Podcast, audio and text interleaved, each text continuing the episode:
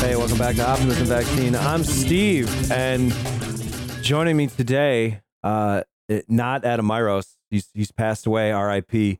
Uh, died of dumb bitch disease. But we got uh, producer Colin's here. Producer Oh Collins. crap! I didn't know. Yeah, I didn't know you were going to start with me. wow! Wow! yeah. You got to keep yourself on your toes. I think this is a common complaint, by the way. It's like uh, Steve goes like cold open, and then he just starts talking about things that we are ill prepared to discuss, and that's the idea. I'm here to make you uncomfortable, Colin. Oh, good, because that. Yeah, you, you you nailed it. And you know, I'm always listening on on every episode. This is just the first time you you've actually spoken to me. I didn't I didn't actually know I was going to be on, but thank you. Yeah. Um, Uh, thanks. normally with Colin, we we have a you know don't speak, uh, only be spoken to kind of kind of thing, or we send him like secondhand information. We don't. We just mostly with Colin, we just like to talk down to him. That's that's kind of our thing, right? Thank you, sir. Yes, sir. And he says, "Steve, have you played the new Yakuza game?" And I'm like, "Shut the fuck up, oh Colin. my god, Put some more compression on my voice." sir. We do not call them Yakuza anymore. They that entire series is now known uh, as Like a Dragon. Okay, Uh, that sorry. Yakuza name has been retired. Uh, it- it's kind of offensive if you think about it, because you're you're stereotyping uh, criminal organizations. Yeah, I actually I just got a I just got Steam Deck in the mail, and uh, I was going to ask you which Yakuza game I should play first because I've never played one, uh, but I didn't have a spare six hours to talk to you about it, so I wasn't sure which which was the best to start with. yeah, dude, I feel like the virgin gamer here because uh, obviously you just got a Steam Deck, and then there's Jack Eason who got a Steam Deck, and I don't have one, so I feel, oh wow, you know, get on the fucking Mhm. Chad level, man. Oh man, it's an exclusive club. It's an exclusive club. I, I just, I don't, Steve, don't give away all the production secrets. Like people don't need to know how the sausage get made. All they need to know is that it tastes like shit. That's exactly it. Oh my god, yeah. I, I don't, uh, Colin. I feel like if I asked you which Yakuza game to start with, you'd just say like Shenmue Two or something, and then we'd get off in a totally different direction. I did say Just that start, recently. Start with zero, Steve. Yeah. You start with Start with zero, zero. You get all the things. You get to you get to collect videos of sexy Japanese actresses. that. You get to manage a nightclub. You get to have dance offs. It's uh, yeah, you know, it's it's got. it Okay, all. that's what I was thinking of starting with. I, I would say start with Kiwami because Kiwami is a shorter game, and then when you play Yakuza Zero, it'll probably make more sense because Yakuza Zero it is a prequel game, but it's okay, okay. a lot of it's a lot of it's referencing things you should already know. So that's kind of the problem with it Okay. is that like you might just be like, oh wow, that is funny that that guy showed up and had a weird voice, but n- no, you should be laughing because he's like a boss three games from then, you know, and eh. oh, you know. that's good. This is like this is like if somebody told me to start with like Resident Evil Zero as my first Resident Evil game. So I'd be like, what the that fuck is this shit?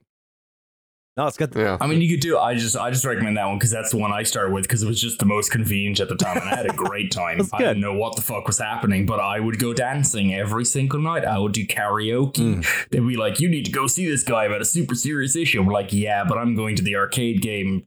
You know, I'm, I'm just gonna go play Outrun for three hours. I hours." love that. And, uh, that's that's what the game is. That's the heart of the game. So just do whatever. Beautiful, They're all good, I'm sure. Whatever. man. I'm glad. We're not talking about these. Uh, is this just a video gaming podcast? Yeah, yeah, now? this is- Yeah, Can we get totally. Yeah. products? Yeah. Producer Colin's Gamer Corner, even though Steve started this conversation thread. Let's fucking go. Smash that like and Well, you were- subscribe button and make sure you the hit the bell. We got the country. Yeah. Like we got the country right. Yeah, right? We're, yeah. We're, we are in Japan this episode. Folks, we're in Yeah. Japan. So And you were talking about uh, the sausage, how the sausage gets made, and I think that's really appropriate for these these two films here, where uh, they're they're all about. Well, actually, just the first film is all about how the sausage gets made.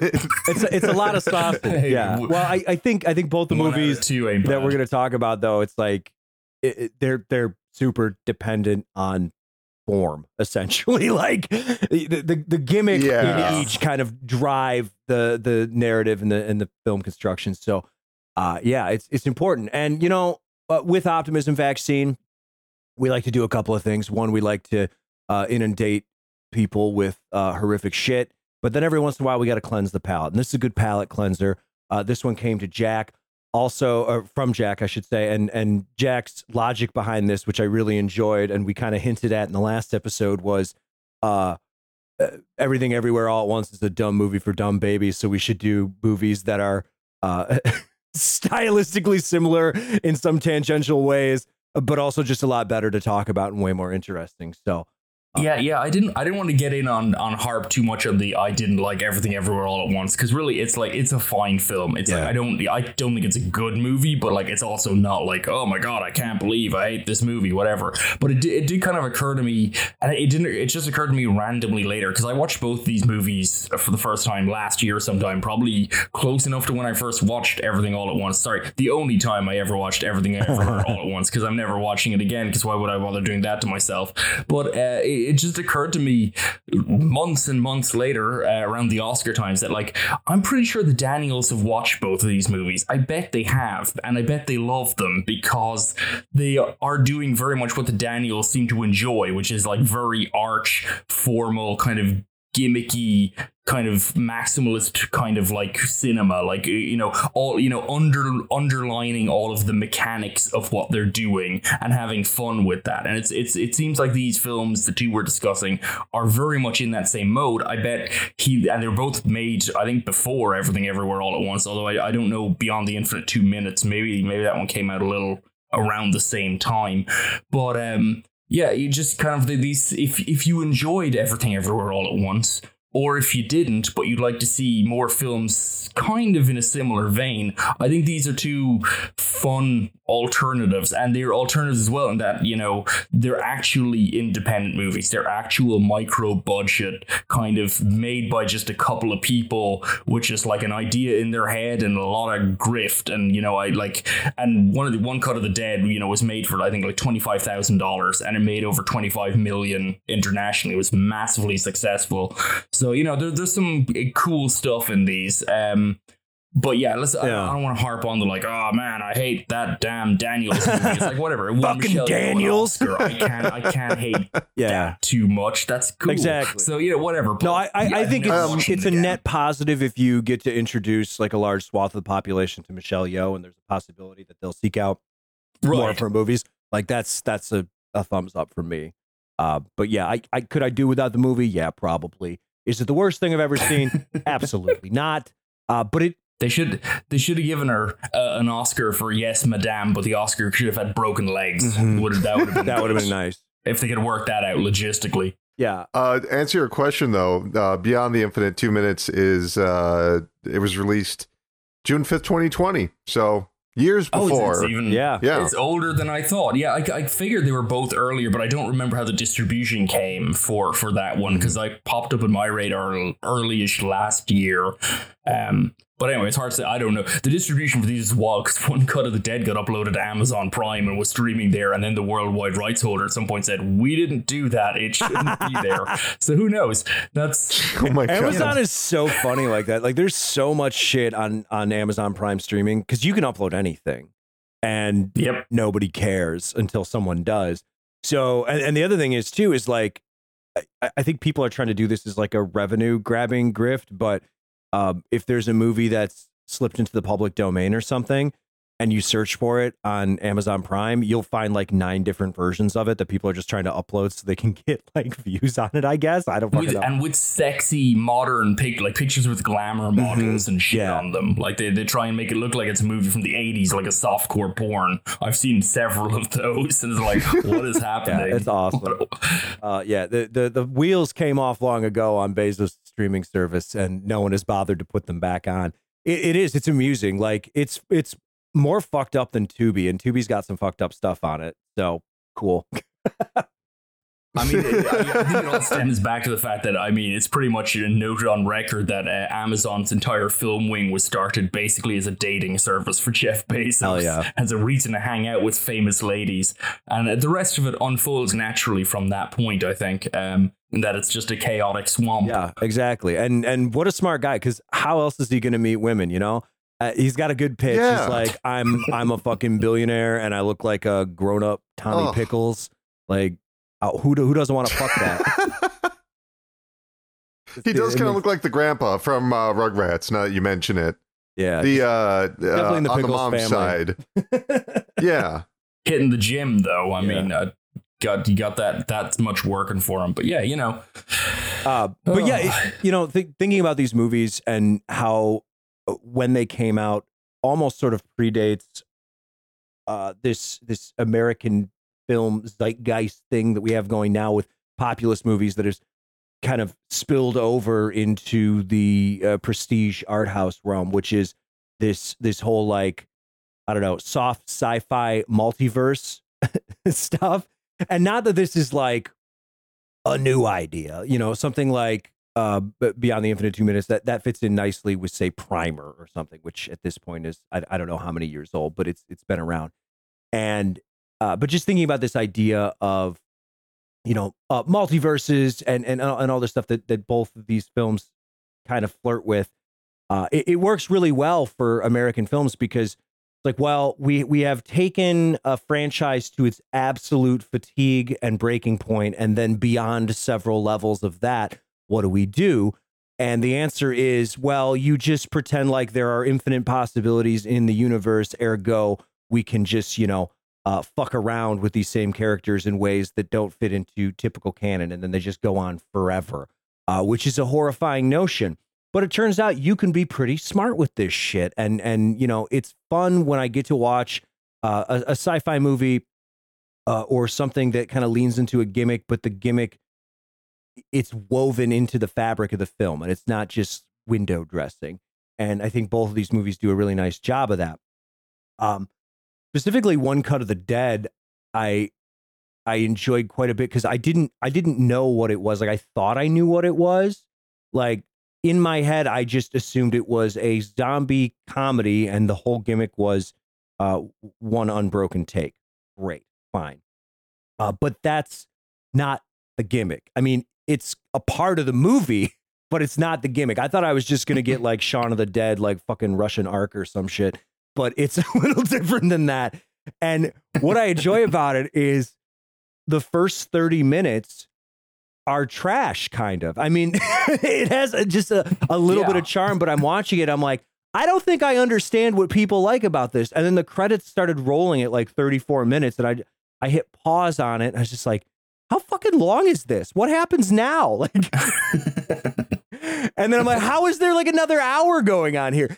And then it's like, well, and, and then you get like a 20, 20 more minutes of, of kind of like setting the stage of what the movie is to become. And then the final 30 minutes, you're like, okay, I, I get it now.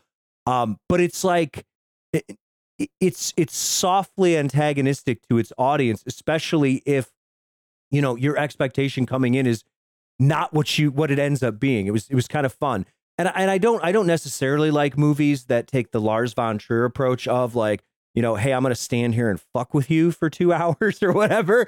But this this seems a little bit more playful than that, which I appreciate. Yeah, I think it's obviously meant. I mean, it's meant to be from from the opening. You get a sense this is like you know, let's not get too serious about things. Which I think is part of like you you talked about earlier. You know, um, like the idea of the multiverse in American cinema being harnessed by the comic book movies and so on. And really, it doesn't it doesn't work that well. And it's because I think part of it, you know, is a horrifying concept of them just rehashing the same material over and over again with this multiverse concept concept. And it's like because it really it originated within that mode, I guess, with comic books themselves. And the thing about it was with comic books was the idea was that they were made fast and pretty cheap, you know, to a budget, and they were and there was just hundreds of them. They'd come out over and over again, and so it meant there was a lot of reasons to do different things and you know come at stuff from different angles. But it was all kind of understood to be somewhat disposable. If it didn't work, it's fine. It's just a couple of issues or whatever. It's fine. Whereas the problem in American cinema right now is that they're rehashing all this stuff, but it also is still too big to fail. So uh, there's no so there's no levity to it. There's nothing like that. It's it's just taken everything's like really big and important and and big budget, uh, which again brings something like One Cut of the Dead is kind of nice because it, it does have that kind of like lo-fi mess element to it and some of that is genuine because it was made for almost nothing and another part of it is because the last section of the film explains all these weird things that happen in the first section. that You're like, why why is this woman screaming on and off for two minutes in an uninterrupted take? Why did a dead person walk back into one scene? You know, things like this that the film then brings back in. And it's it's fun the way they do it, but it also is kind of there's just a levity and a freedom in it that's not really representative of you know, even everything everywhere all at once. And I don't, again, don't want to harp on it, but like, mm-hmm. it's a very serious film at all times, even when it's spouting nonsense. It's a terribly serious film, um, and I, I think that works against it in a sense. And then uh, like to the point that where where it gets really unserious, you know, the hot dog fingers of the Tanuki Ratatouille person.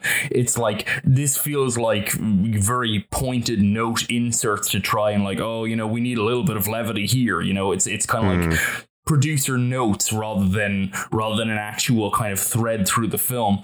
Um, whereas One Cut of the Dead is just genuine, just kind of bonkers from the outset, and it's it's kind of like it's it's insane that it did as well as it, it did because you're right, Steve. I mean, for people to walk into cinema here, and this thing played did gangbusters in Japan. Like it really brought loads of people in, and they sat down, and for the first 35 minutes or whatever, you're watching a single cut zombie feature full of obvious mistakes and flubs and stuff, and you've no context for it. And there's nothing in the film mm-hmm. to provide a context for other than figuring maybe, you know, I guess they'll explain it later, and they do, but you've no idea. You know, for the first 35 minutes, you're watching a creaky zombie movie yeah effectively and, and because and like might not want to do that I, I didn't know that the movie was more than just that um because yeah. if, if, you watch enough like cheap ass shot on video zombie movies uh, like the one that takes the first 30 or so minutes of, of one cut of the dead like that's this is what you expect you know? It kind of looks like shit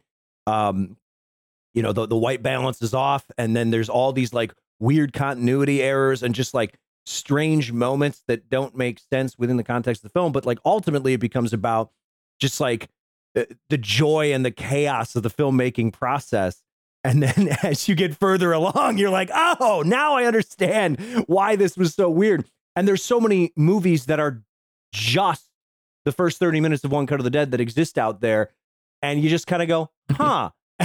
and you don't ever think about it again. But nice this comes back. You're right about that. Uh, the the first third of the film, it is the cheesy horror film, and you see it uh, in one cut to completion. You know, start to the 30 minutes.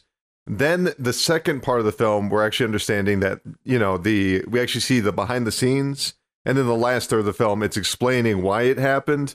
But I just, at no point did I care. I hate to say that, but at no point did I care about any of these characters. They all have heart. You know, there's a really forced, and I think we need to talk about this uh, uh, strained relationship between the director and his daughter, and it just kind of comes from nowhere. Maybe I missed something really important. You can enlighten me, but it just felt I like. I suppose the energy of the film, and I mean, like, absolutely, it's a very lightweight film. There's not, there's not great character work in no. here. By any, by no, no. Um, it, but the acting much, is, I mean, the acting is bad though. Like, and I felt that way after the first thirty minutes. I actually felt that way when it was someone sitting on a couch just talking to someone else, and it was supposed to be in the real world, you know, in quotes, because the first thirty sure. minutes is a bad film. I mean, I, I, so far as I'm aware, I mean, this is um, largely, I think, a theater troupe working. So I'm, I'm not sure. Like, I mean, I think for most of these people, they do not have a lot of film credits, or a lot of their film credits are after this movie. I think they're mm. it's probably helped mm. their hmm. careers.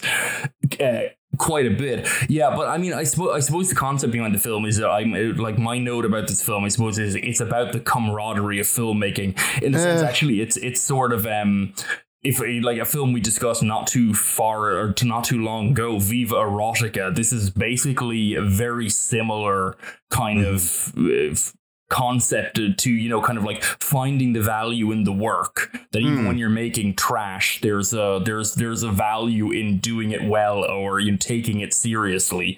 Um you know and I, I think that's kind of like what's what's pushing it or, or propelling the whole thing. I would agree. I mean it's certainly it's it's it's a film that was made for like 25 grand and it's a film with an ex- fairly extensive cast. I mean Primer was made for half nothing but like that's because there was like three guys in it, and they were all just friends with the director, yeah. you know, and shot on weekends. I this I assume is probably similar, but like um, quite a lot of moving parts, and I imagine just logistically to make this thing is kind of a nightmare. I, I can only imagine when we get to beyond the infinite two minutes, that just sounds like I don't even just think about how they shot that hurts my head. Mm. Um, but you know, eh, yeah, I mean, I, I can understand this is not necessarily like something that everyone's going to be like, oh man, that was great. But you know, I think there there is a warmth to it, or at least a levity that kind of like pushes through. I mean, it's basically about the chaos of making a movie and what comes out the other side may not be good or bad, but you know what? Every every movie is kind of like a miracle. Mm-hmm. But it's not like making a big deal of that. It's not like the sacrosanct kind of thing. Of like you can't make fun of movies. It's just like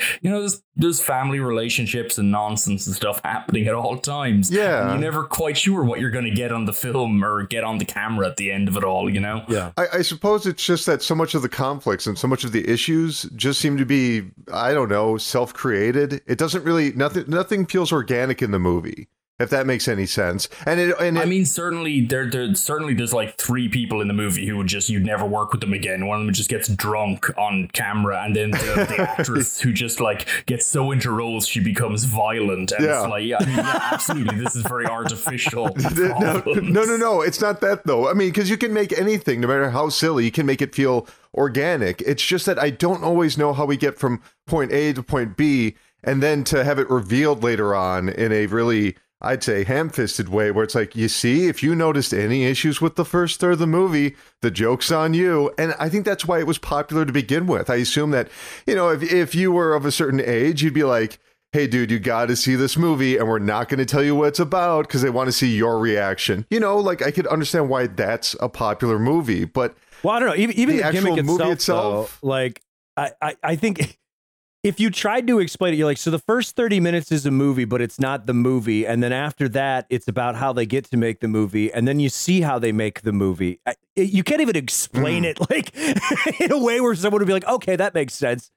Um, but there's that, but there's also like the, you know, the, the, I, I think part of it, there's a meta textual element to it of you know it's about a bunch of kind of like on the fringes people throwing together a project but also it's a project made by a bunch of on the fringes people mm-hmm. and the success of it and i think the support for it probably in some degree comes from that that it's kind of like it's a small odd independent film made just kind of on a wing and a prayer yeah. you know kind of in the in the vein of small odd you know, kind of, I mean, it's made for TV theoretically. The, the, the conceit in the film is that they're making a live TV broadcast, but you know, it's low money, low stakes. It's kind of like, look, we're making crap, whatever. It doesn't, you know, we just think it'll be fun to do.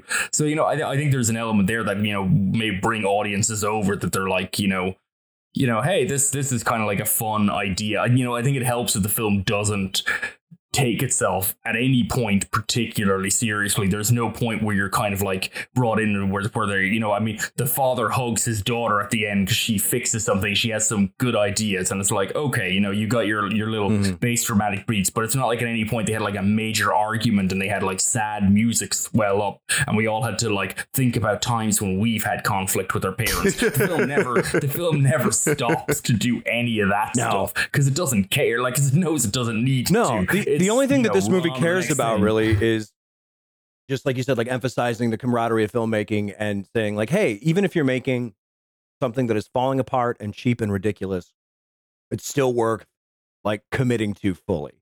Like that's that's worth something, which is kind of refreshing because especially in just the, the horror film space, I think the convergence of two things. One, like post Scream success, uh, uh, horror films becoming hyper like self-aware winking at the camera uh, and then that like ooh we're bad but it's on purpose mixed with the cheap accessibility of digital filmmaking. And so you combine those two things and you get a lot of people making a lot of cheap shitty movies but instead of you know uh, finding ways to really like commit and throw themselves into it, they it, just becomes very cynical. And uh, uh, there's been tons and tons of movies that have been released that you could find on services like Amazon Prime Video, where you're like, God damn, like clearly these people aren't taking the fact that they're making a movie seriously because, as you said, like every movie that gets created and released is a fucking miracle. And uh, just just not giving any weight to that is it's insulting to the medium.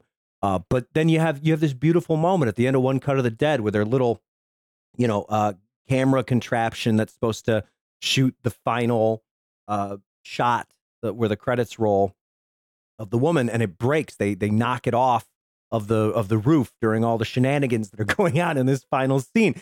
And then they make a little human pyramid with all the cast members so they can shoot the final scene. And that's I mean that's it, man. Like that's that's the heart of the movie pretty much. Um, but yeah, Colin, I I do not discount your your criticisms as well because they're all I mean they're all spot on. And also, I think it's hard to sell in a movie where you say, okay, so for about 45 minutes, you're probably going to hate this, and then it'll become great. it is it is the uh, Final Fantasy 13 of movies, if you will. Oh wow. Um, no, no. I just I just want to say that it's it's not without some good ideas. My issue mostly uh, pertains to I think some pretty flat acting uh, in the uh, the second part um because when it's when it's being over the top at least you know it it seems to lean into their strengths a little better and i think that's something we'll talk about with the second film i just don't think it it, it quite lived up to the strengths of what they had in front of them uh, and the issue is that that first 30 minutes you're just you're watching this film and then the second half it's explaining the film and it's like i guess the tension is aren't you going to wonder if this is going to happen or not, but I already saw the movie. I already know what happens. I already know that the broadcast is a success. I already know that the crane shot's going to work. So I'm supposed to wonder how it happened, but I yeah, don't really how, care. How's the sausage like, made? Not... What's in that sausage, well, Colin? I suppose to be to be to be fair, we don't know if the broadcast is a success. We don't know if anyone in in the world of the cinema tuned in to watch this random TV show. Uh, it's just that it was made. They they delivered. They they kept shooting through the one cut. Yeah. I mean, there, there's a couple of things in this film that I think are you know kind of. Firstly, I mean, it's playing very much with kind of like um there's, there's kind of a, multiple frames of reality because we're, we're we're talking about filmmaking. We have in front and behind of the camera effectively, and we have, and we see the same story unfolding in both of those spaces, and one explains the other to a certain degree. And I think that's um, it's it's kind of what something that you know about both of these films that I enjoy. So like both of these films are I think inherently cinematic. They're they're both films that like like Steve you mentioned you could hardly explain this movie to someone and it's true. Uh, uh, you know if you were to write down the scripts for both this film and Beyond the Infinite 2 Minutes it would at best be reportage. It, it wouldn't make any sense dramatically at all because the tools of these films are intrinsically about it being in a camera and being in time and space effectively and in cuts or not cuts as is the case for the you know the the original kind of capsule of of One Cut of the Dead. Um, you know, and it's kind of like playing around with those kind of like multiple phases. I mean, theater, I suppose, has something of a with the idea of the proscenium, you know, the, the like window of the the front of the stage, and there's like in front of and behind that.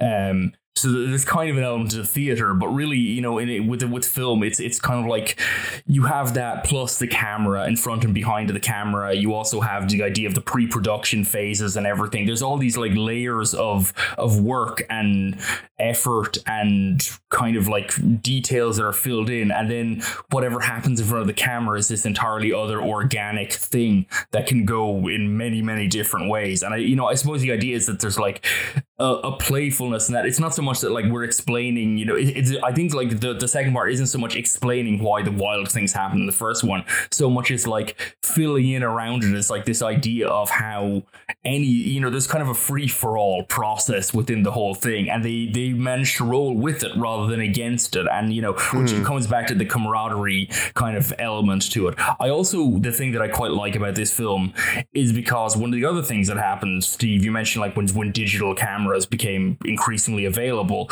one of the big things that happened was shooting became cheap you know, um, because you didn't have to buy reels of film. Reels of film cost a lot, and then you had to process them, and you could only use them once.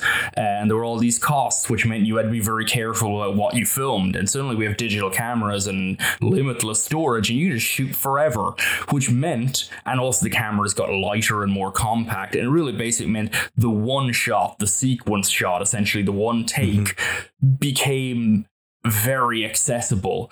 And previously, the one take sequence was this like this kingmaker in cinema. It's this thing that like from you know in Japan, Mizoguchi was like considered you know a master of the sequence shot. Um, Tarkovsky in Russia, Scorsese Yo, in what about, know, uh, Orson Welles. Béla Tarr's Macbeth. Didn't he, he like from the early 80s? That's right. He Bellatar did.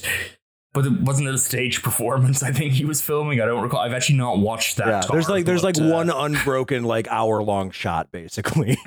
Yeah, you know, because why, why not? You know, but but the, the concept, like for for a long time, like this, the sequence shot was this like really important kind of like it, it was basically it signified that this is like a serious artist for better or worse it kind of became known as that because just economically a sequence shot is something you really can't do without an enormous amount of support. And then suddenly with digital filming, a- anyone can do one pretty much. You know, you can just you just roll, you can film whatever the fuck you like, uh, and it became a thing that anyone could do. But people still tend to associate that they did it to emulate the great artists they saw. And we've seen all manner of like gimmicky nonsense long take things because of it um that all you know fall back to like alfonso cuaron's children of men which is a movie that i don't think is very good. And there's been like numbers of other ones that have like you know this long take aesthetic that and hidden cuts you know. Also playing back into like hitchcock and rope i suppose is another one that like hides its cuts so that it, it, it- there's a continuity of time and place apparently you know. Uh, and this film kind of punctures all of that. It's like no it's a single take because it was a gimmick the tv station wanted and it was a stupid idea and the whole thing is a fucking nightmare because of it. And you know, there's this kind of a fun element in that too which again i think is supported by the fact that the film just kind of has this sort of like playful chaotic energy to it you know it's very much an outsider kind of a film. I think i think part of what drew people to it as well is just the idea that you know you're you're not seeing something that went through layers of production and had a lot of like seasoned veterans adding notes in. It's just very much like uh, we kind of had an idea and we did some stuff here you go.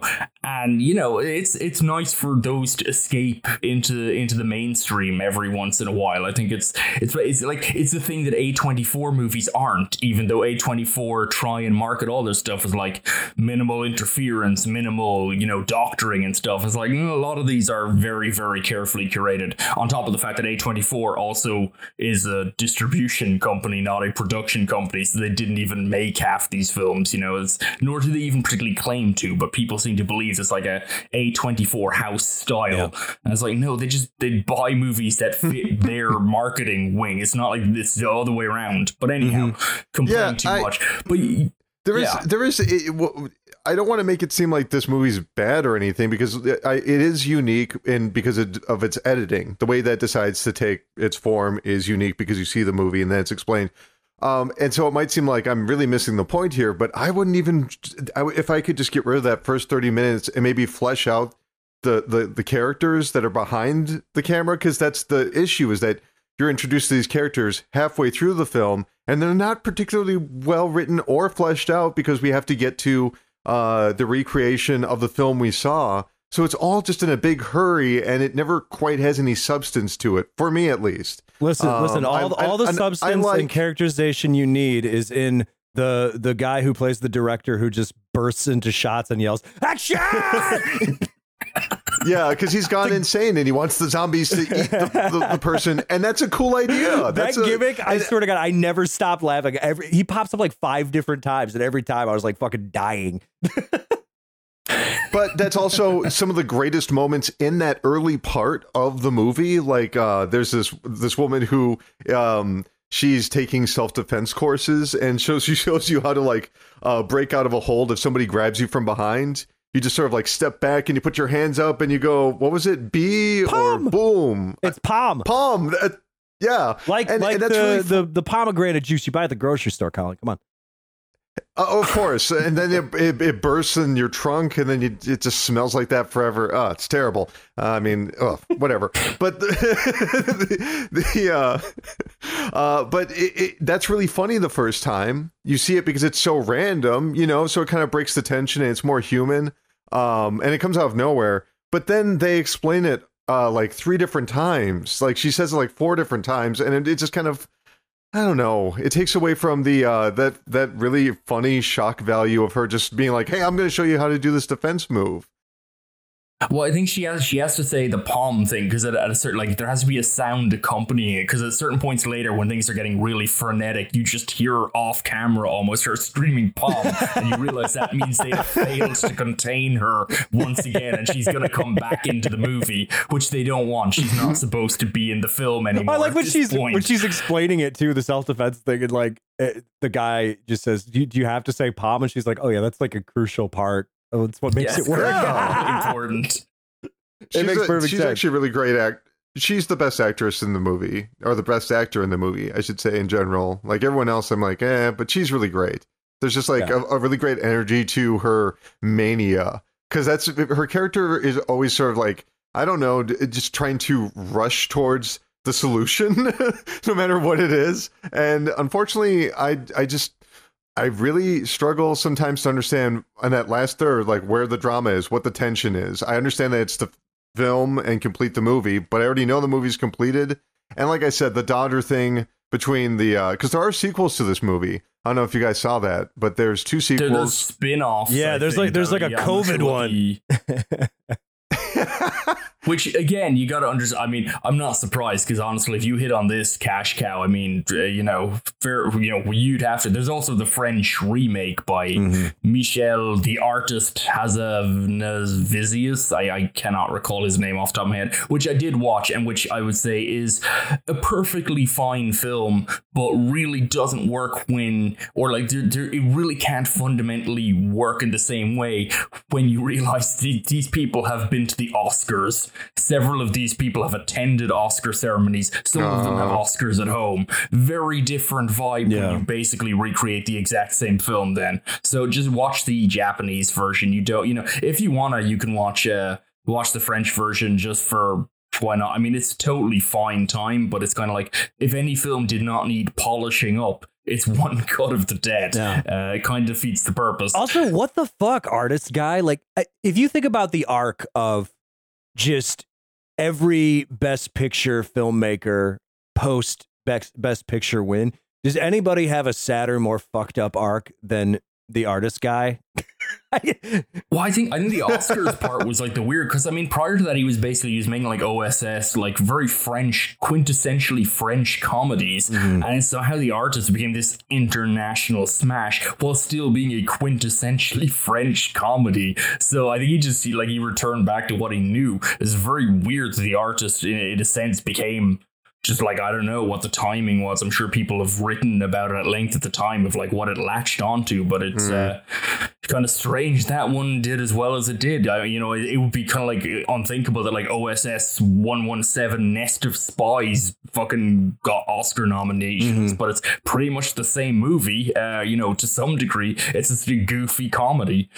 yeah. It's almost like these award shows are just a big goof, and none I of mean, it matters. that's that's why I always do well in the Oscar pools because you got to get up, you got to get into that fucked up Hollywood guy mindset, and every single thing that they that that like the Academy votes for, they're either like voting for themselves in a weird way, like it's like, oh, you know. I think the artist is a, is a good example of this, where they're just like, "Oh, it's it's about the movies. It's the old timey movies. It's a nod to us," and they love that. They love shit about themselves. And then anything that's not about them, it has to be an apology to someone else. Uh, so, for instance, you know, The Whale is a great example of that. Like, oh, sorry. Like, I know, like 15 years ago, we, you know, sexually harassed you and then you spoke out about it and then we kind of blackballed you and uh, whoopsie poopsie. Here's an award. Thanks for being That's fat it. on And camera. I think that's beautiful. that's what we do. Don't forget though. Um, uh, we haven't really talked about the the director of this one. This is uh, Makoto Ueda. Uh, he's the director and the writer on on this first film. And I know we're going to talk about the second film in just a bit, but uh, he doesn't direct that second one. They're, yeah, the, the films aren't connected. Are you talking about between One Cut of the Dead and Beyond the Infinite Two Minutes? I mean, they're they're. I'm not aware of any crew connections between them. No, not the Connect. I'm sorry. Not it's not a sequel, but it's just the next movie we're going to talk about. It's not the same director. No, different dudes. Uh, but I, I also feel like the fact that we know about uh, Beyond the Infinite Two Minutes is probably uh, directly connected to the success of One Cut of the Dead because um, yeah, uh, it- Mr. Ueda, I believe, has he's he's done his best to to milk this for all it's worth, and God bless him. Because if I was making movies for 25k and then I had a gazillion dollar selling movie, I would be like, I'd be, it'd be like that fucking scene from Spaceballs where they're just printing lunch boxes and shit. I would sell out so quickly. That's all I would fucking do. Oh yeah, abs- absolutely. Apparently, apparently, it is part of like a there. There is a movement in Japan, uh, like to kind of create these like low budget kind of one take films. It, I think it was something that kind of had caught on. It was one of the things I was trying to research as I came in came in for this episode. I was trying to look for a third film because I, I thought these were both part of like a larger movement, mm-hmm. but I couldn't find a third movie. So I think maybe the one cut thing, maybe they just haven't escaped out of Japan Yeah. or they'd never made it into theaters or whatever. So we, we might be looking at two outliers here, but like there, there does seem to be kind of a a, a lo-fi kind of like Maybe it's like, here, uh, Dogma. I was gonna say 95, Dogma but goofy as 95, except like they only made like six movies and now they keep changing the rules because it was annoying. So they're like, I mean, I gotta say, both of these movies look like they were real annoying to me. oh my make. god, I uh, couldn't so- even imagine. Well, and then this, so the second movie we're to talk about, um, Beyond the Infinite Two Minutes. Uh, this one is uh, conceptually, it's uh, the elevator pitch is simple. It's like, what you know, what if, what if you could see into the future, but you can only see about two minutes into the future, uh, a- and then that kind of creates this this little like micro soft sci-fi, uh, fun little self-contained movie that happens to be uh, one continuous take. Uh, but uh, you know, how does that play out? And it's basically like, um, I, I don't know. I mean, think about like uh, Tenet, except Christopher Nolan's budget is only equal to the sum of his knowledge about human sexuality. So like five thousand dollars instead of you know two hundred million. Except instead of 75 mil IMAX cameras, it was shot on a cell phone. Uh, that's that's basically Mm. I, what I we're looking don't know here. what the budget of Beyond the Infinite Two Minutes is. However, I would guess it is what. How much does it cost to buy a GoPro Hero Eight? like, what is that? Two hundred dollars? That's the budget. that's it. I was talking a lot on that first movie here. This one right here, this uh, Beyond the Infinite Two Minutes, it, it looks so much better. Like it's just, and I'm not talking about the because the first part of, um, God, I'm already forgetting the name. One Cut of the Dead. That movie looks like crap on purpose. I get that, but this one, I just, I think it looks great. The costumes look great. I mean, it's not even, it's its own stagey theatrical production. But this is such an improvement over the first movie. Like it just, I don't know. I really enjoyed it. No one Yeah. else. It's it's a great movie. Like I mean, if one thing Beyond the Infinite Two Minutes, it's seventy minutes long. It's like Oh, super slick, the best easy best. to watch Beautiful. cinema, and it's just like yeah. I mean, it kind of takes a very simple premise, which is literally that the guy, essentially the guy, this guy in a cafe. Uh, he he discovers that the there's a camera in the cafe and monitors kind of linking him, and he discovers there's a two minute delay between them. But somehow this actually means that he can basically discuss, depending on which monitor he's sitting in front of, and they're both mic'd for sound, he can just kind of uh, talk to himself, but only two minutes in the future or, or in the past. That's it. It's so so it's like micro time travel. So it's, it kind of like boxes in the grand concept of time travel into this incredibly constrictive, almost nonsensically unimportant um, kind of like phase. Like, what what are you going to do with two minutes of, of foresight? And then it kind of extrapolates out from that in this exhaustingly, breathlessly uh, crazy set of events, and to the point where, and honestly, it is. You it, like the first time I watched this movie, I didn't like it as much, and honestly, part of that was because it's so well put together. It is honestly stressful. It's find very actually kind of a stressful. Yeah. stressful movie to watch because you start watching it and you realize like the guys are talking and then they're like, no, you got to wrap this up because you got to get downstairs because you're in the future down there. And then you know, I know what you need to say, and you're kind of looking at it going like, you have to hit your lines because I know what you're going to say because we've already seen it on the screen. And there's just like there's and it's always like the whole film is constructed. I'm not 100 percent sure how they did this. If they pre-recorded, they must have pre-recorded elements on the screens and the monitors, and then I don't know if they actually. I don't think they shot in one take. I think they shot in two minute sequences. But like it's all like they had a timer on set. They shot with a cell phone or with you know like a really tiny camera handheld, um, and they they had a timer running, and I think they shot in like two minute exact increments. The whole thing is constructed like a goddamn mathematical like thing. This is like Shane Carruth like levels of like just insanity. Um, and but for for a breezy comedy, effectively, kind of about how you know you you got to roll with it sometimes. You know that playing with the future or trying to you know meet your own expectations can be a trap. You know, and that's fundamentally what the film is about. Essentially, is that they they get this insight into time travel and they start trying to game it, and it becomes honestly a trap that traps them into like they know what they have to say in a minute and 30 seconds so they have to say it. And like after a while the crew are like the, the cast in the movie the characters are like going like oh remember you have to say this. And it's like oh yeah shit i need to get on camera and say this because I, I know that's what happens. And it's kind of like untethers the whole idea of cause and effect. Mm-hmm. um, and it doesn't really effortlessly, like I say, in 70 minutes, just real slick. Like you, you know, it never stops moving. It's it's a really impressive kind of a product to put together for. Again, I'm assuming fuck all money, like nothing. yeah, that's well. That you that's the one thing about Ueda is that, like you said, they were they were um or he was in theater. This entire troupe was in theater at one point. And it feels like One Cut of the Dead is them almost like talking about learning how to do movies if that makes any sense, because it has so much um, backstage fourth wall breaking. Whereas this is just them like having a really fun idea and using their expertise in theater and applying it to something that you really couldn't do in theater because you would. I mean, I guess you could, but you would need uh, two sets of actors. It, would again, yeah. I mean, it's got like I was talking about like earlier. Like it, it, this is a fundamentally cinematic problem. Mm-hmm. Yeah, it would be pretty much it has to exist in this format. The script, I don't even know what a script for this would look like. Yeah, um, let alone the construction. But yeah, I mean, it is all the one take aesthetic, but then it's screens within screens within screens. Yeah, you know, it's it's wild. But they're, they're, we we watch the scenes literally twice every single time. Well, not every single time because sometimes it happens off camera and we then we see the effects later. But you'll see a scene yeah. Uh, in, in in completion multiple times just repeating.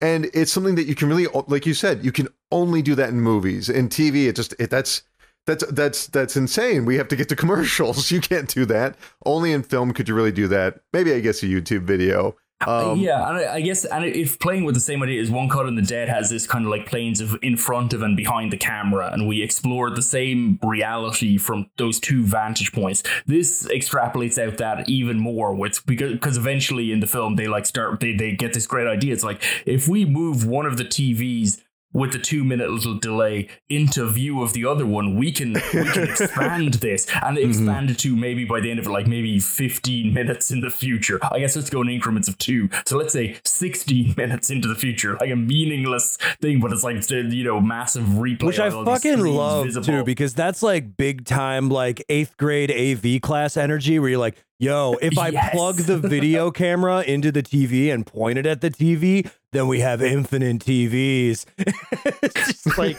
amazing. It reminded me almost of like when people first started getting smartphones, like uh, you know, the uh the, the iPhone, and it just the way that people naturally start almost immediately go from oh my god this is so cool. What is this? They don't understand it too. oh my god let's just play with it. Let's get that beer drinking app you know like from the original iphone to immediately like whoa what happens if i try to break it doing this one thing to the fourth and uh, ultimate conclusion which you know gets them in trouble is okay how do we make money? And it's such a natural approach. Like that's what's so good in this one.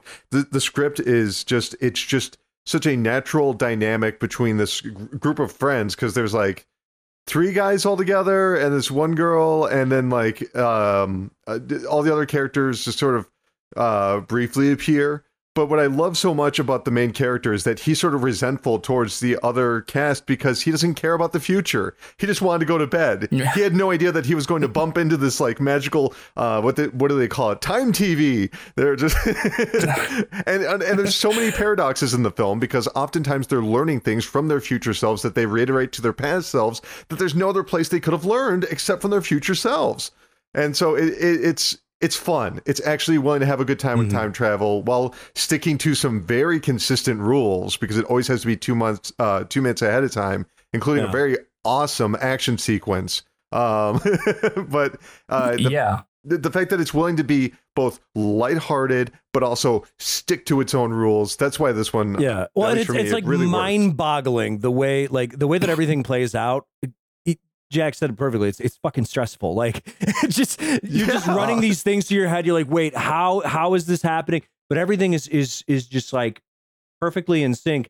But then also you realize that everything is so intricate and just on the verge of shattering and, and perfectly executed. But then what are the stakes? It's like, well, the characters got a scratch off ticket. And then because of the two minute time gap that they have created, they were able to win a free sleeping bag from the scratch off ticket. Which I think Yeah, those I are mean, those are free ones. I think those are the ones you don't even pay for. Those are like the free little scratch offs they get in stores. That's even better. I mean, I think I think what's really funny is, is if if you know for a time travel film, actually, uh, with like Shane Carruth is an analog of like a very hyper specific kind of filmmaker who likes to get into these intricate workings of of time and space in his films. This is really funny because it's it's basically another of his films, Upstream Color, in terms of a film about cycles of behavior and addiction, is kind of like ultimately what that film is about and trying to break free of those. This film is kind of like that too, but it's the goofy lo-fi comedy version rather than like the the kind of brooding dramatic one you know? It, it's it's like the specificity of primer mixed with the you know kind of like the the themes of upstream color but done as a light comedy which is an in really odd kind of a, a product to exist. But it's really funny because we we learn like early on the main character who yeah as you mentioned is like less least involved in the the excitement of this whole project. Part of that is because uh, he wants to ask a girl out the neighbor he wants to ask her out and his future self says she'll say yes so he goes and does it and she says no and then he realizes he has to lie to his past self, or else he's creating a paradox, which is, of course, he's basically, you know, creating this like problem himself because he's trapping himself into these expectations he held thematically. This is what's happening. It's, it's essentially about, you know, past and present versions or past and future versions of ourselves trapping the present us into expectations. And you know there's a lot of, of heft in that. There's a lot of things you could take from that but then it's all brought into this ridiculous uh, low stakes initially very low stakes scratch cards go and get like from the like toy machine, you know, vending machine, you're gonna get the toy you want, uh, you know, kind of like nonsense. And then by the end of it, they go like Douglas Adams time police show up, and you're like, what is happening here? And then they kind of brush that off too. Like none, none of it stops. The film can't stop. It's like it's like speed, but uh, instead of like a speeding bus that's gonna explode, it's just two minute takes, and they have to get to the next version because otherwise it will all go wrong. Which I think is part of the, the stress of watching it. Is kind of like I just I just don't I can't imagine the writer and the director and how they organized producing this film. It is absolutely insane. And it's this and to me this very much feels like this Beyond the Infinite 2 Minutes particularly. uh, Honestly even both of these films feel like the kind of things that if an American cinema got them and kind of made them with some like well-known com you know comedians kind of like you know kind of well-liked comedians and put them in cinemas i think they do really really well. And they'd probably be held like held up as like you know serious major amazing things. But instead they were done in japan and no one really knows about them. No one's heard about them. Hmm. And i'm kind of surprised like i'm kind of surprised there hasn't been a remake of this. It kind of like beyond the infinite two minutes kind of reminds me a little bit of like adult swim's yule log in that it's kind of like that you know absurd formal experimentation kind of like like we're not following any kind of genre rules but it's a much more to my mind like coherent structuring of that. And also it wasn't made for TV which means it doesn't have those same kind of conceptions or preconceptions for an audience walking in. Um I, I would I'm just kind of curious watching them like I was kind of curious like what would American cinema do with these Somehow I know what French cinema would do with one of them because for some reason French cinema decided to go in on it, which is really weird. Um, but yeah, I, I just kind of like there, there's an interest like they're they're very accessible, fun films, um, and it just feels like they they kind of like they cross some international borders, but like they're not well known in the West, particularly not among like other than like you know big movie people. I think everyone kind of heard of One Cut of the Dead for that, but like I'm pretty sure if I were to go outside and talk to a normal person who sees sunlight on a daily daily basis, they'd be like, "What are you talking about? I've never heard of this movie." You know, That is Yeah. something um, you you commented on there about um, two minutes uh, about. And I, I, I just I, I'm not trying to dog too much on the first movie, but it, it for me like it really is a good comparison. That like One the Dead, it's very much um, it's very much talking about the past, like something we've already seen, and then has to reiterate it over and over again. Whereas this is kind of playing with that. It's it's what I really admire about uh, uh, uh, Two Minutes is that it, it's a it's a classic kind of uh, low stakes science fiction movie where you're just trying to break the concept. Where you're picking up this weird concept of almost like Twilight Zone, but trying to make sure that's destroyed by the end of this film. So you're trying all the gimmicks. And what the, um, you know, you always hear that thing about character as action. And we have a lot of characters in here. It is an ensemble cast. There is a main character, but like, really, how much time does he get versus everyone else? Not much, not that much of a difference. But like the scratch off, the scratch off is such a simple uh, victory. But this guy is so happy about it. It tells us everything we need to know about this guy. The fact that he would be so excited to get a sleeping bag versus this more nerdy guy who immediately is like, "Oh my god, let's make let's actually test out this uh, theory." Uh, we get that great scene where they're moving the TVs around, and he says, "Ah, watch the banister," and we see that repeated three times because they actually uh, uh, hit the TV. So we do get to see characters as action. So we do have like the, our dweebs and our good-hearted uh, Slavs, and uh, this one guy who's who's and there's something I was thinking about uh, when I was watching it. This is a very uniquely Japanese pre-COVID kind of film because it's speaking to this idea of oh quit imagining how great the future is going to be. Stop imagining you know, like that, that that far off future that's going to be so much better. We don't really do that. That is something i think uh, even japan i think has changed a lot. They've literally had to witness their former uh, prime minister gunned down in the streets by a random guy who built a gun inside of his apartment. Like I'm pretty sure there's a there's a there's a touch of nihilism in Japan right now. Um, The but- future, the future's a trap, but I, I think it's funny in the film they joke about uh, like there's this one point where they pull like a photo of rubble uh, that they happen to have and they hold it up in front of the screen to trick their past selves into thinking they've gone so far into the future that there's just rubble and it's like a weird just one-off joke. Yeah, it's just, it's a very endearing film because everyone um they're they are treating something that is miraculous as you would as uh you know just a really great group of friends would. They're just like, "Oh my god, I can't believe this." And let's let's have fun. Let's try and make money. And it, it's just it feels good because it feels honest. I don't know. It's it's it's a very sweet film. Even if Yeah. it does feel uh, as stagey as maybe the first one, as theatrical as the first one, it feels like they've leaned into the strengths and all the performances in this at one. least, yeah, at least it hit their marks. And like, I, yeah, I don't know how they made this movie, but I imagine there must have been a lot of teeth gnashing. Like, it's such a good natured movie, but it sounds like to to to make a film like this, it sounds like it would just be a teeth gnashingly like. Awful, like grindingly specific task, Mhm. controlled task, and then the final film is this very light, bubbly, seventy minute kind of like let's have fun production. It's Everybody's it's so a- happy it's kind of too. Like every though. time they discover something Yeah. new, they're just Yep. like, "Yeah!" and then at home, you're like, "Yeah!" Well, it- you just really it- get it's a great drinking movie. It, it's it's if you and the gang were having a couple of beers and you accidentally discovered like a wormhole, you'd be like, "Whoa, what else can we do?" You'd be like, "Let's go get the cat. The cat's in the wormhole." You know, like it's just it's a very silly. They don't actually do that in this movie, but it's just it's a very natural. It's a very playful film, and even when things do get serious, um, it it sort of repeats a lot of tropes that you see in certain um uh, Japanese uh, comic books. They're you know more youthful, where the each individual character approaches our hero at one point, offering him an item for luck, and it's just like it's very sweet and endearing. By that point, we know these characters, and we want to see him succeed, and we know he will because it's just too sweet of a film. I don't want to spoil what happens, but uh, it, it actually, um, I, I I feel like it, it, it kept going after what would be like an action climax to another section, like you mentioned, of the time police, where it's like, really, do we really need this? And you know what? It goes on even beyond that. And the whole point of the film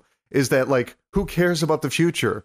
Just enjoy the present. just be in the moment. You know, enjoy whatever's going on right in front of you. And that I uh, like I said, I'm not trying to dog on it too much, but One Cut of the Dead, I don't really know what the message was except for good things happen. Yeah. You know, I, like- I think it's yay cinema. Yeah, It's yay really cinema. That's the- it. okay.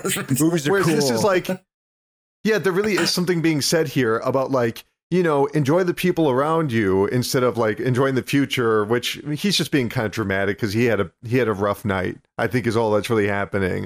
Uh, I don't think that's his bold characteristic from his. There's a reason he's friends with all these people. We see it very early on too, when he says goodnight and it's like, oh, safe walk home. I just live upstairs.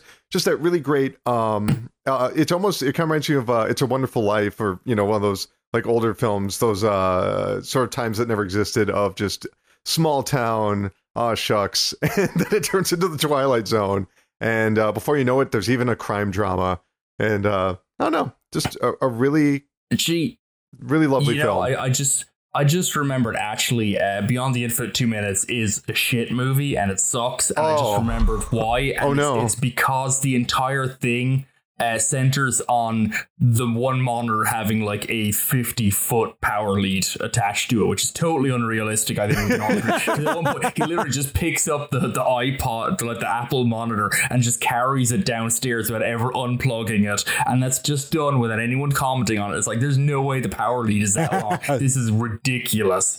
So, Listen, frankly, sometimes everything else credible. I, I mean, I got a I got a hundred foot extension cord in my garage, so anything is possible.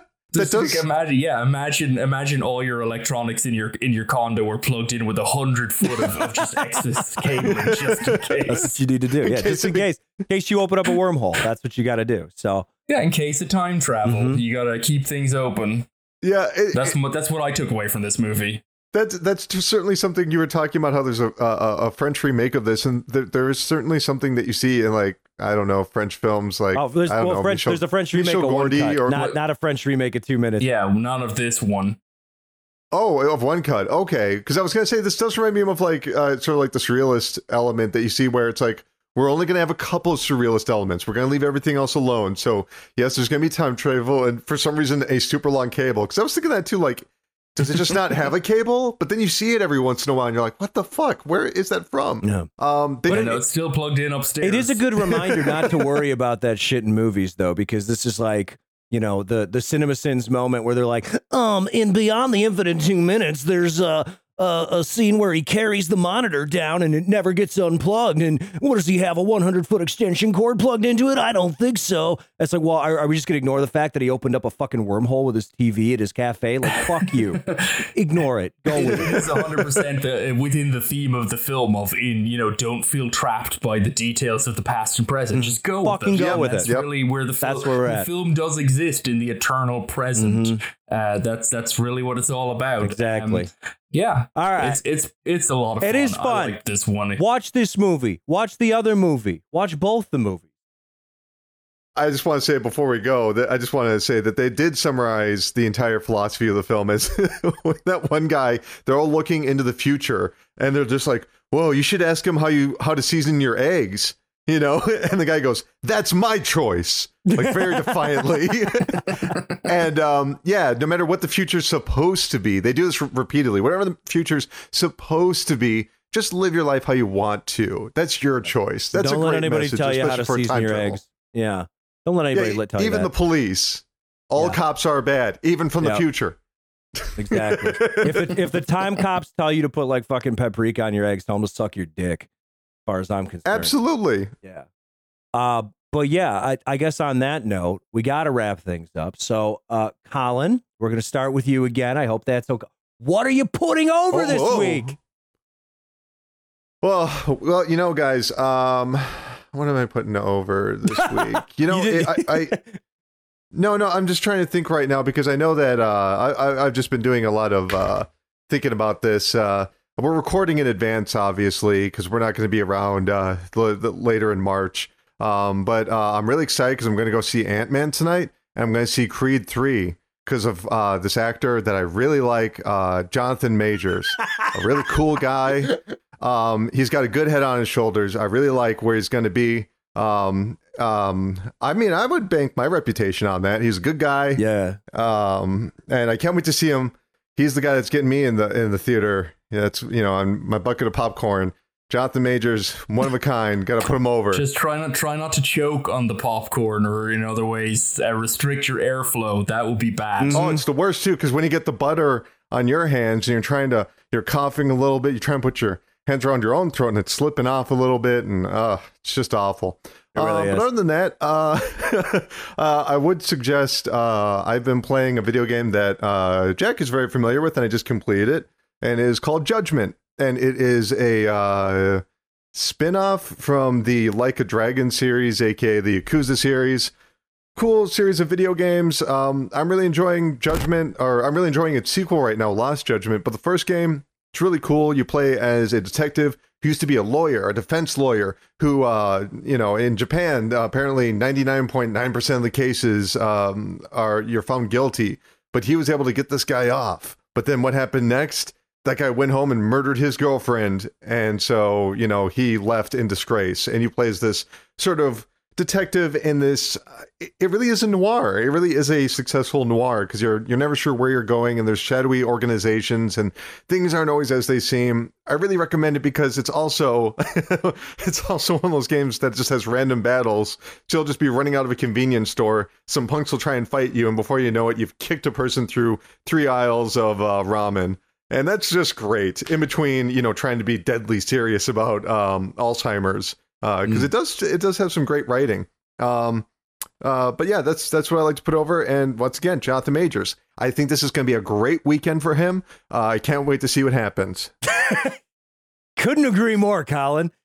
Jack, what are you putting over this week?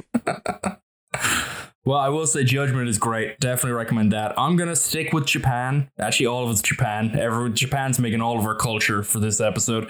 Uh, I recently got around to Akiko Ohku's film "Tremble All You Want," which was recently put out on Blu-ray by Kani Releasing. We're like one of the OCN Vinegar Syndrome partner labels. Um, it's a romantic comedy. Um, not seen anything else by her. I'm definitely going to track down some more now. It's uh, it occurs to me, you know, in watching this, it's like, gosh, not many not yakuza action movies make it out of Japan uh, for the Western audiences. Like, there's a few like Shall We Dance that break through, but like, there's a whole film industry of other genres that are mostly a mystery to me as someone who watches a lot of Japanese films. But it's it's essentially it's it's a romantic comedy, kind of playful, uh, about a girl who basically is trying to look for love, but she's really hung up on her high school boyfriend and her misadventures. It, it has almost kind of a Romare feel to it, but a really fun, lovely film, uh, really engaging, just a very very fun thing. So definitely worth worth checking out if you were a fan of romantic comedies and just films that are just kind of nice and interesting. And it's it's not like a micro budget thing either, and it, it has many cuts in it, so you don't have to worry about any of that. And it also has a musical number at one point just because it's that kind of a movie. So tremble all you want. Uh, check it out. Love it. Well, uh, this week I'm gonna go against the grain here. I'm ignoring Japan, just kind of in general. Just What fuck? You can't do that, Steve. what I just did. Sorry, I I'm not I'm not gonna let your actions uh, determine how I live in the present, Jack. Have we learned nothing? Uh, you son of a bitch. but hey, guess what just showed up at my door? First of all, shout out to uh, the USPS man because uh, Postal Service has been doing very well. I I ordered stuff from the Criterion Flash sale and it showed up at my house like literally on my doorstep like two days later, which is fucking crazy.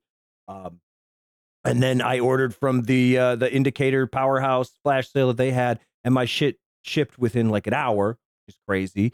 And also, shock of the century. Uh, I I come home on on Friday, and what is at my doorstep, Jack? But uh, the latest from Second Sight, it is George Romero's Martin.